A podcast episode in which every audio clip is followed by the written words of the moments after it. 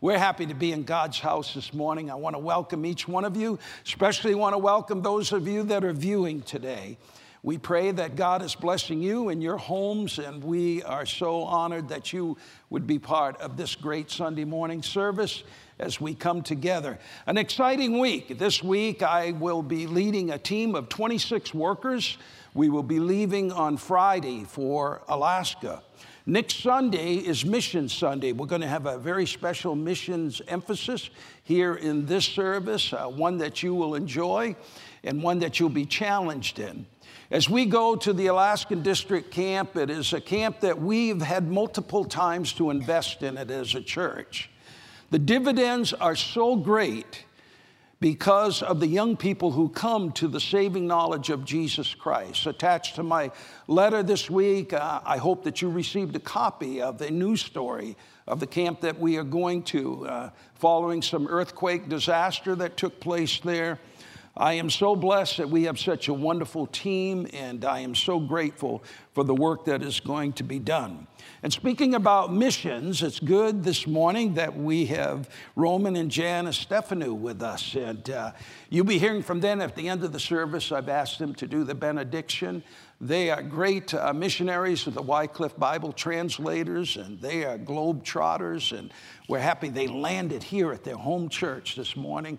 And it's good to have them back with us. So, exciting things that are taking place. And Speaking about things that are ahead, I just want to say thank you for last Sunday's service with John Ashcroft and Joy Wooten. I hope that you've remembered the scriptures that we studied so diligently.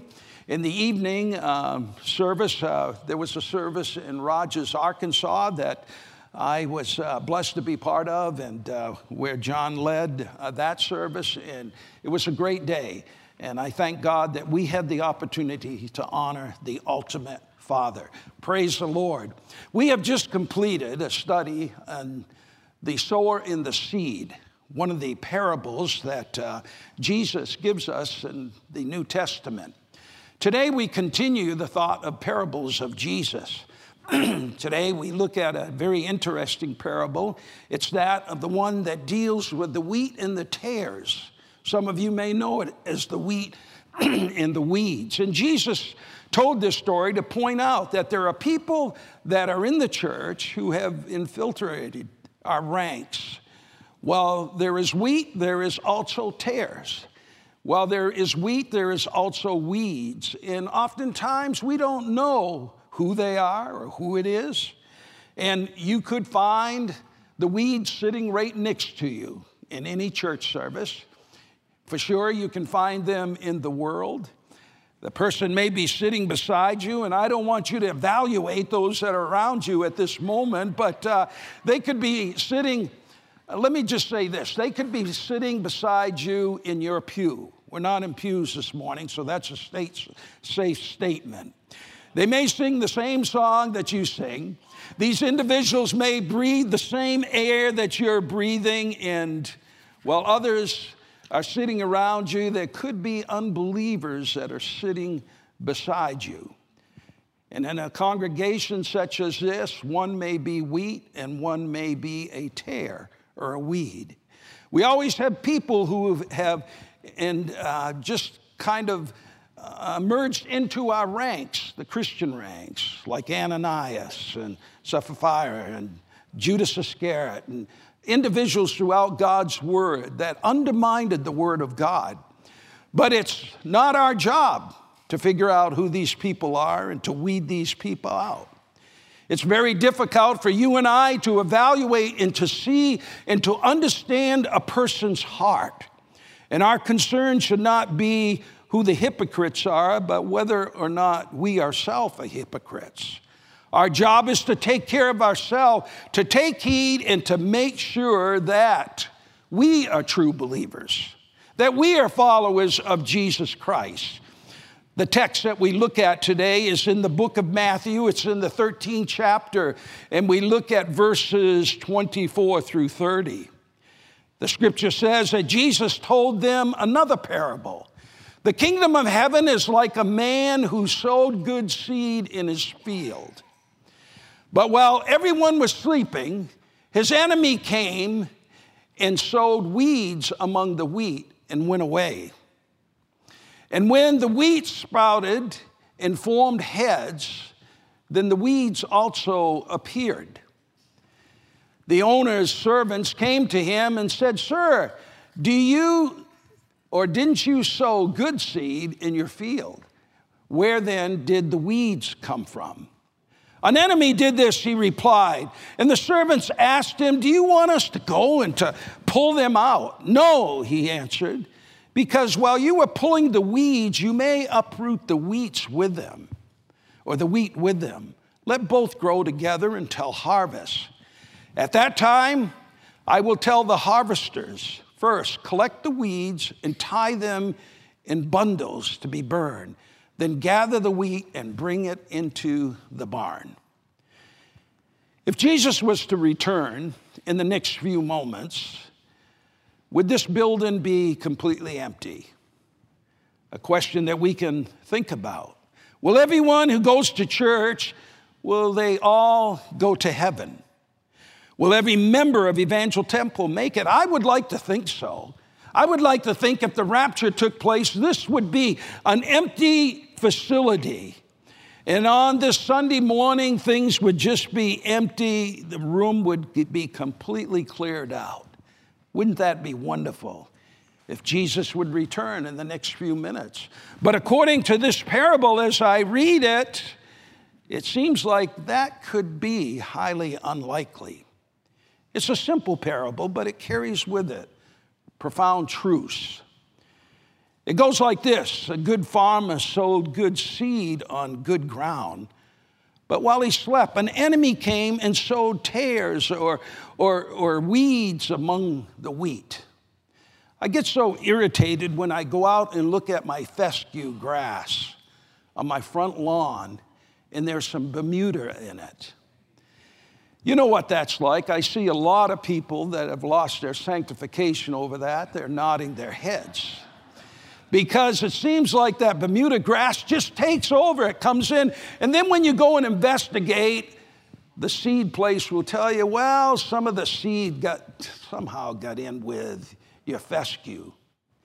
And what a job because it creeps through and it takes over, it seems like your whole yard, even though it may be just a strand. And here we find that a farmer sows good seed on good ground, but while he sleeps, the enemy comes in and sows tares among the wheat.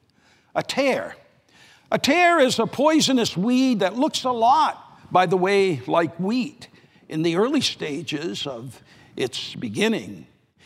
I understand that if it's eaten by a person or an animal, and I've never tried to do this, that you become nauseated and there's convulsions and there's certain circumstances that follow the eating of that plant, even to death.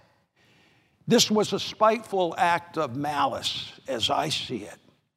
When I look at this text, I find out that the enemy had nothing to gain here except to ruin the wheat crop of this farmer. By Jesus' own explanation, he is speaking of believers and unbelievers that are living side by side in the world.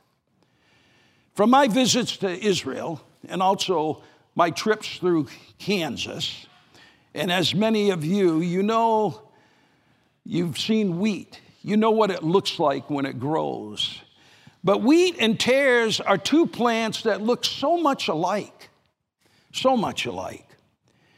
We're all familiar with the wheat that we see along the roadside. Most of us can identify it.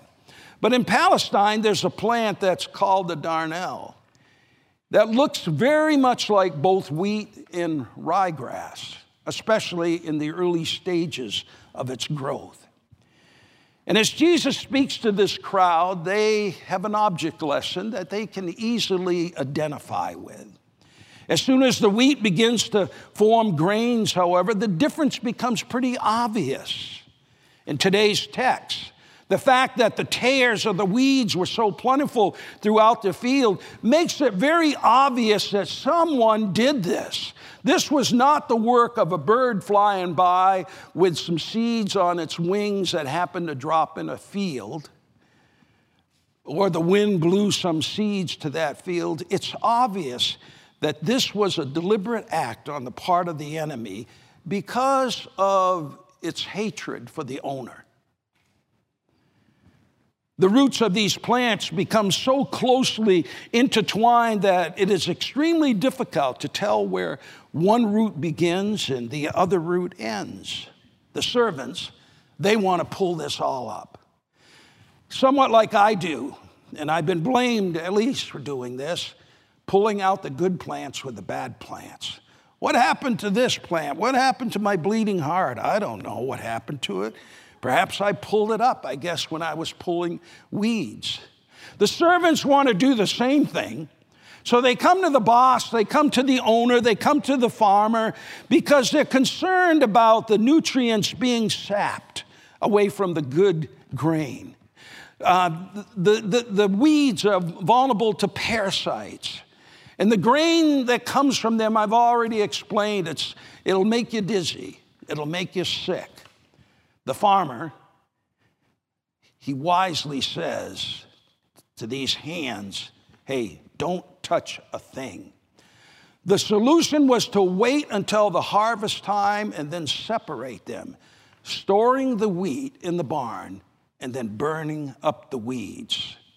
An interesting note as I read this text, at least it comes to my attention, is that um, the weeds that grow, and as the plant matures, the stalks on the plants uh, obviously become longer. And the stalks of the wheat bow because of the weight of the mature grain. The tares of the weeds, on the other hand, grow straight up and true and never bow as the time of harvest approaches.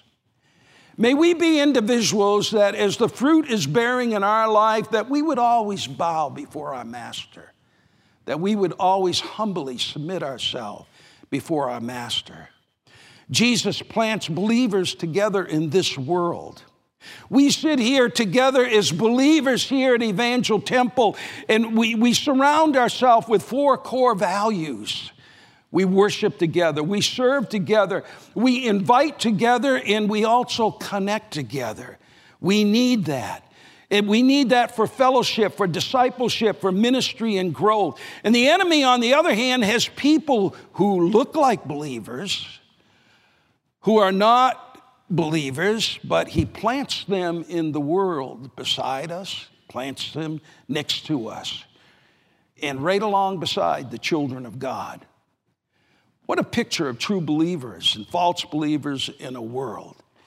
And even in the church, as we read this text, the tares appropriately um, represent those who live by any false beliefs, those that follow false religion, whether if it be denying God or trying to be God on their own power. The tares could be an individual trying to do their own thing while they even know that it's against the principles and the Word of God. And then some are in between. But the wheat, of course, represents those who know, hopefully, each one of us that sit here today, those of you that are viewing today. I hope that we are considered wheat because we understand and live by the truth that is only through Jesus Christ, the one that can save us, the one that can transform our life, the one who has paid for the penalty of our sin, which is eternal separation from God and eternal torment. Jesus Christ has done that for the wheat. And I pray that we may find ourselves as wheat flourishing. Jesus has been very specific here in telling this parable. As we have already seen here in verse number 38, the word field represents the world. And what this tells us is that we are not to separate ourselves. I know there are texts that say to separate ourselves from the things of this world, but it is impossible for us to insulate ourselves from the world. And so, therefore, we ourselves can have great influence upon unbelievers that we come into contact with. To live our lives fully and completed, completely devoted to Jesus Christ. that we may bear the fullness of the fruit that He gives us to yield, and let God do the separating and let God do the punishing on the final day. I pray that we may be those that will be separated and brought to the barn, that we would not be those that are burnt up like the weeds. We are to be loving. We are to be kind. We are to be accepting of, of people that God places in our life, even though they, they may be quite different than we are. And yet, even in this, we are to do so in love. For we do not know where that person stands with God and where they will stand on the final day. The interpretation of this parable we are not left hanging, but as we look at the text and continue on, we see here in Matthew, the 13th chapter, verses 36 and on, the scripture says, Then he, Jesus, left the crowd. He went into the house. His disciples came to him and said, Explain to us the parable of the weeds in the field. Jesus answers, The one who sowed the good seed is the Son of Man. The field is the world, and the good seed stands for the people of the kingdom. The weeds are the people of of the evil one, and the enemy who sows them is the devil. The harvest is in the end of the age, and the harvesters are angels. As the weeds are pulled up and burned in the fire, so it will be at the end of the age.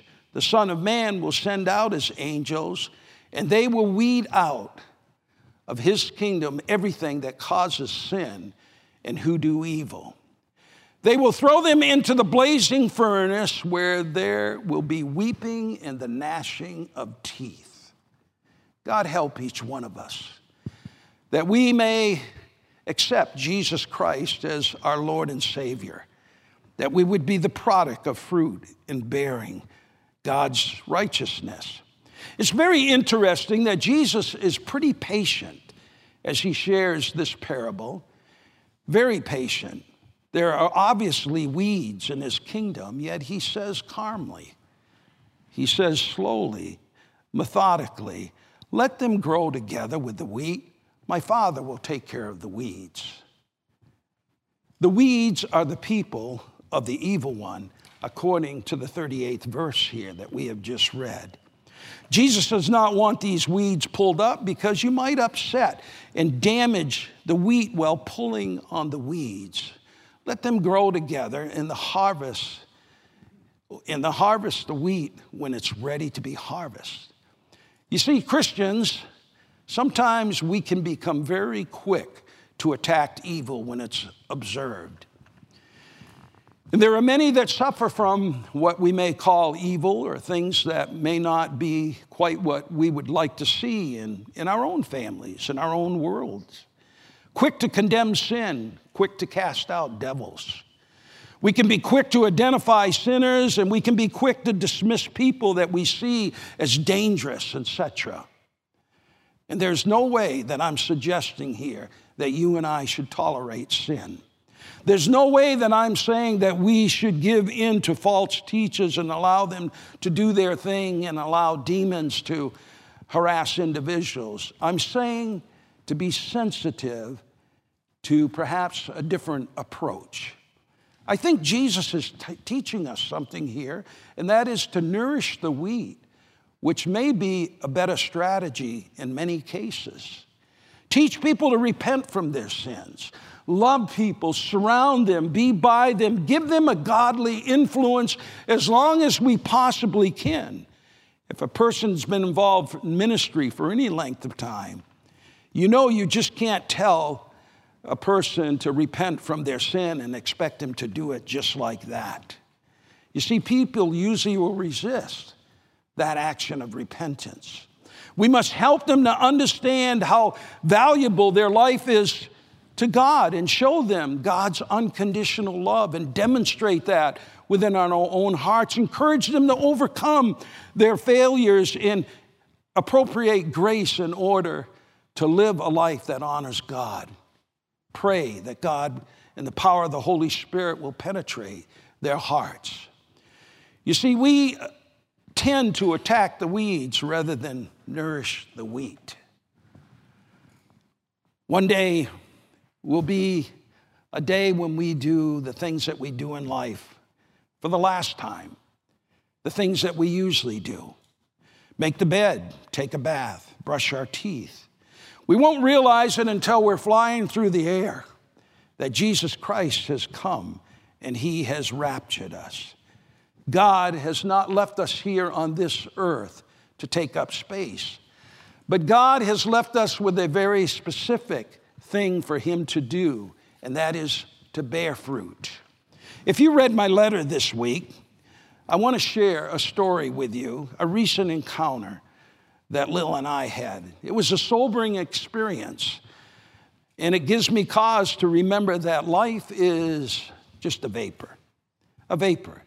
It took place on Thursday afternoon of June 10th. It was at Estes Park, Colorado.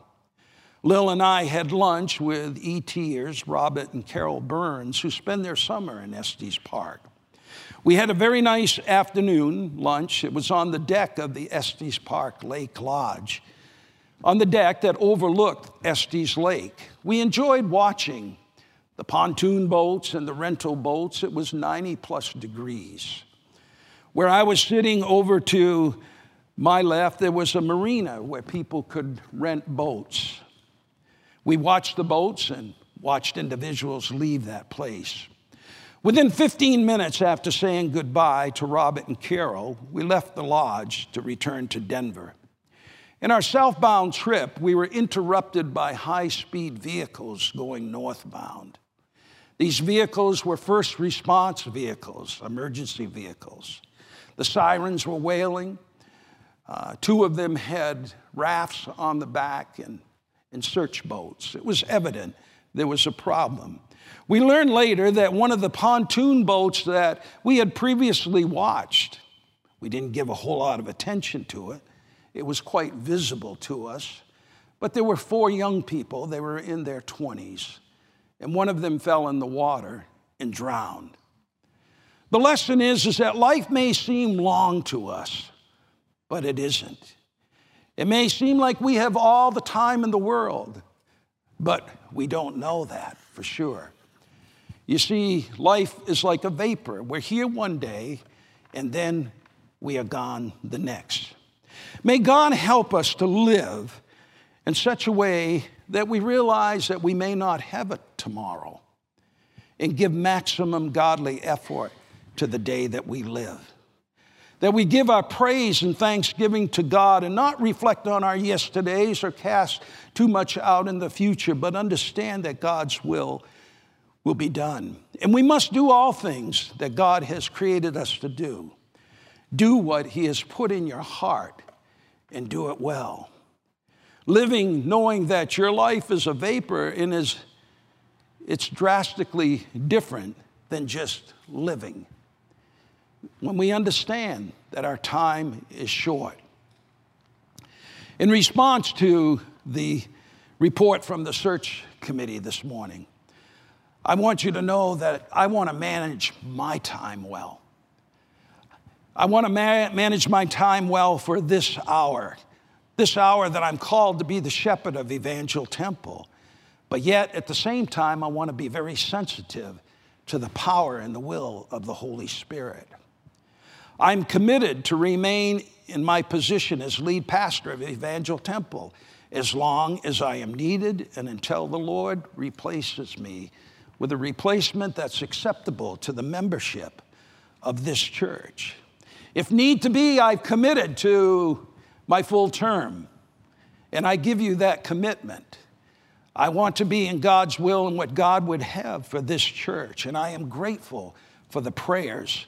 I'm grateful for each one of you and for the continued prayers as well as for a committee that works diligently. You see, Paul writes in different places throughout the scripture the importance on how we manage our time, how we look at our life, and how we conduct our life, how we act out the convictions and the messages that God gives us, and the importance of looking to Him and methodically following His will. In Ephesians, the fifth chapter, the sixth verse, Paul says, Redeem the time In 1 Corinthians, the fourth chapter, the second verse, it is required of stewards that one be found trustworthy. Are we producing wheat in our daily lives? Life is a vapor. In 1 Corinthians 10, Paul shares this. He says, His grace towards me was not in vain, but I labor even more than all of them, yet not I, but the grace of God with me. We can thank God, viewer today, those that sit here, for the grace that God exercised. And Paul warns us that our minutes on earth must count for eternity. Let us all be faithful, faithful caretakers of the breath that God has given each one of us, that we would produce a great crop. I'm excited and I, I thank uh, Julia and Pete for their part and willingness to help with the Billy Graham Crusade. I think it's a, a, wonderful opportunity for this church, and I encourage you to talk to this couple and, and find out when those dates are and Go to one of those evening classes. It'll be good for you, not only for the crusade, but for the rest of the time God gives you here on this earth. Billy Graham once said that the greatest mission field has been the roll books of churches for him. He cited that of the many thousands saved under his ministry, 70% are church members, the weeds, the tares. They were tares among the wheat, but they got saved and their lives changed. Thank God. Examine yourself today and whether ye be in the faith or you may be a weed. No one likes to be called a weed or a tare. I'm not here to shake anyone's faith this morning, but then again, I guess I am here to examine my own faith and to shake my own life, but to proclaim the truth of Jesus parable for your sake. We must look at this. If you have insurance or assurance, then I do not doubt it. You must know that yourself. The Lord may return anytime. We don't have all the time in this world. This parable tells us that God is the reaper, and the truth is indeed grim if we're not where we should be. He will thrust his sharp sickle and harvest the earth. I pray that we would be brought to the barn. There's a day coming when the Lord Jesus Christ will separate the good from the bad, the wheat from the weeds. And He alone knows what's in a man's heart or whether or not they profess the real faith or not. And one day at the end of time, the Lord will send His angels into this world and they will make the distinction. But we do know that not one grain of wheat will perish and not one tare will be saved. The good seed will shine like the sun in their Father's kingdom, and the bad seed will be thrown in the furnace to burn. And today, more than ever, this world needs to hear the spiritual truths. Imagine what it might be like at the end of time when it is revealed that someone who sat beside you in this gymnasium or in church, or maybe your neighbor, or somebody that's watching this morning, when they discovered that they had believed a lie and they had not known the truth. Why didn't you tell me that? Why didn't you tell me? And some of us are afraid and we say, Oh, I'm sorry. We, we thought maybe we would offend you. And they will reply, Who cares? Who cares? They would exclaim, I'm lost forever, and you could have helped me find Jesus Christ. May we have a direct influence upon those that come around us. May we crown him the King of Kings in every moment of our life as we walk with the Lord Jesus Christ. And we take our time and redeem it well, and we're sensitive to what God would have us to do. May the Lord bless us and be with us. Let's pray together. Father, we thank you, Lord, and we pause this moment to proclaim that you are the King of Kings, that you're the sovereign ruler of the universe. And Lord, we also know that you're aware of all of our needs here this morning, that you're the source of all of our blessings. And Father, we need your help so that we can trust you, that we can tap into the rewards that you promise us through your laws of harvest. We want to be blessed so that we can bless others in your name. May we take you at your word today, Lord. May we make that commitment to follow the scripture. May we wait with anticipation to see what you are going to do next, not only in this life, but Lord, as we join you one day, as you come for your own. And Father, may we be sensitive to the way that we respond to those around us that need to hear the message of Jesus Christ. May we nourish the wheat as we also pray for others and we share with them. And God, I pray for anyone here today that has an upset spirit, anyone listening, that they would take that step and say, Jesus Christ, come into my heart. Lord, I crown you the King of Kings in my life. And Father, have your way in my being. I pray for people who sit here today when it comes to the thought of time in their life that they face surgery, they face medical decisions. God, I pray that by the power of Jesus Christ, your hand would be upon them. I pray for those who that are recovering right now. I pray for Patty and the mending of her bones. I pray for Terry, Lord, as he looks into the future, that he knows that he is in your hands and God, that you will touch him and bless him. We thank you, God, for your wonderful truths, and we give you praise and thanksgiving. Amen. Amen. Hallelujah.